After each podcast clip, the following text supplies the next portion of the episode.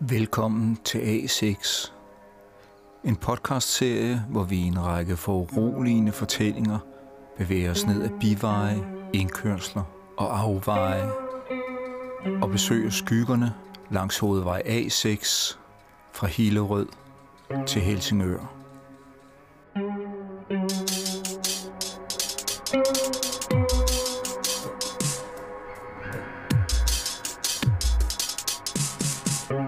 Nat, og hovedvejen er for lang, er der banen. Sporene ligger boldet ned i svællerne. Det er den lige retning, med bløde, overskuelige kurver.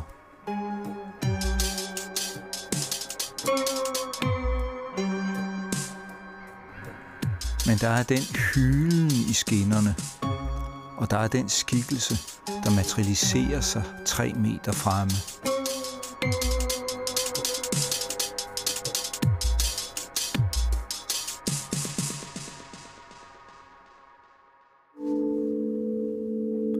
Af banen hjem. Første del. Hvis vi havde været på landevejskronen, og det var blevet sent, og der ikke kørte flere tog, måtte vi gå hjem. Enten af hovedvejen, eller af banen, hvor vi måtte tilpasse vores skridt til afstanden mellem svælerne. Det krævede, vi var opmærksomme. Jeg har besluttet at gå turen igen, og jeg har undersøgt rejseplanen. Mellem klokken 2 og klokken 4 om natten er der absolut fri bane. Det er mørkt. Der er en projektør på Fredensborg station. Der er ingen mennesker. Vinduerne i stationsbygningen er mørke. Der er ingen taxaer foran pølsevognen. Der er ingen pølsevogn. Stationsforstanderen med den røde signallampe er gået. Perronerne er lange, tomme og opløses i mørke, da jeg går. Det første, jeg bemærker, er, at svællerne ikke er brune og solsværtede. De er taget op og ligger i lange stabler på det tilgroede godsterræn ind mod Kastanjevej. Der gror birk imellem dem. Det knaser, når jeg går. Sporene ligger i betonsvælder med stålforbandt under skærverne. Der kunne man bevæge sig mere lydløst dengang, fra svæle til svæle i gummisko, med netop afmålte skridt. Derinde boede Arne. Han blev landmåler, og der er mørkt i vinduerne ovenpå, hvor hans to værelser var. Jeg finder et godt tråd, der ikke larmer for meget, og vækker de hunde, der vogter ved villagerne. Jeg ser mig over skulderen, for mine skridt ville overdøve, hvis der skulle komme et ekstraordinært tog, et posttog. Men hvorfor skulle der komme et posttog? Der er ingen post. Der er stille. Det er ikke ufarligt. Det er tydeligt. Det er rendringen, der kommer i glimt. Jeg kan få en jernkobling gennem nakken. Så slår jeg frem, og så ligger jeg med ansigtet trukket ud mellem skærverne. Og motorvognens vanger jager hen over mig. Jeg vil ikke nå at mærke noget. Det vil gå hurtigt. Tvivlen vil ophøre. Der vil ikke være misforhold, jeg løbende skal kompensere for. Der vil ikke være gener. Der vil ikke være ydre påvirkninger, der slider på kræfterne, der får mig til at stivne. Jeg opdager, jeg står stille. Men jeg må videre. Det er det, der er meningen. Vi gik nogle gange længere end Langerød. Så kunne vi gå over marken op til Palles hus, hvor Martin boede. Det vil jeg ikke. Jeg vil slet ikke til Langerød. Der er skygger fra tjørnekrattets grene. Månen er oppe ud over Danstrup ved Esrum Sø. Tjørnekrattet er tæt, Bøgetræerne er høje. Der er ingen, der beskærer og klipper skråningerne.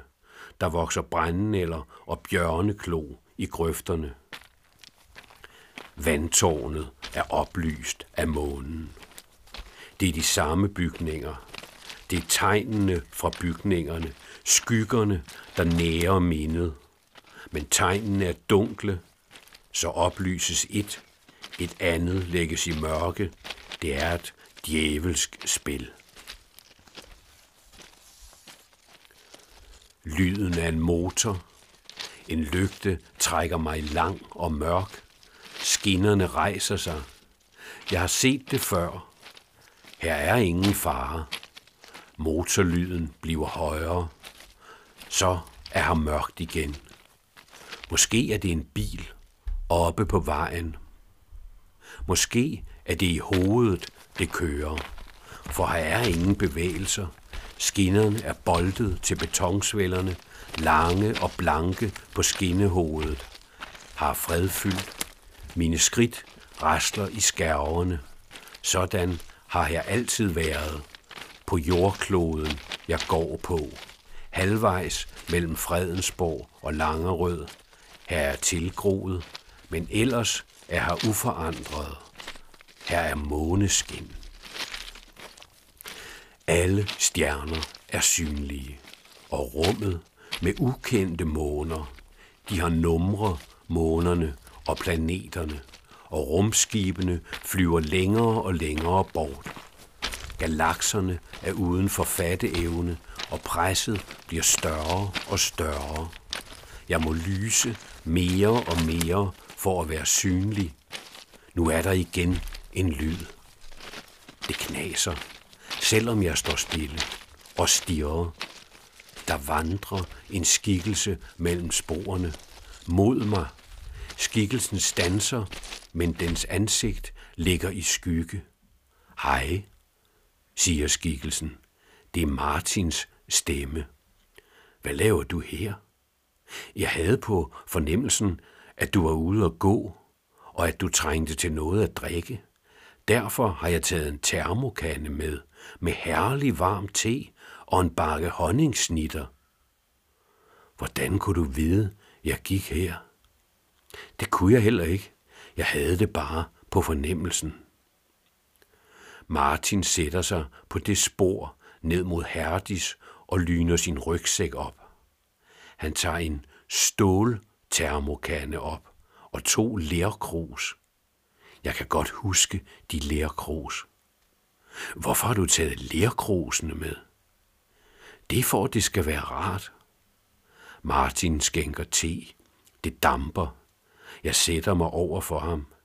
Han rækker mig et krus og byder på en honningsnitte. De har revet trinbrættet væk, siger han. Der er kun læskuret tilbage. Hvorfor? Jeg synes ikke, du skal gå derhen, siger han. Men du kan selvfølgelig godt gå hen og kigge, hvis du synes, men Martin tager en tår af teen.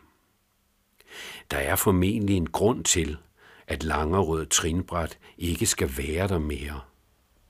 Martin løfter tekruset. Jeg gør det samme. Jeg genkender konturerne af lærkrusets glasur mod underlæben. Kan du lide teen? Ja.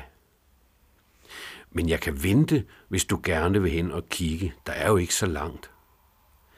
Jeg drikker teen og spiser honningsnitten, mens jeg overvejer situationen.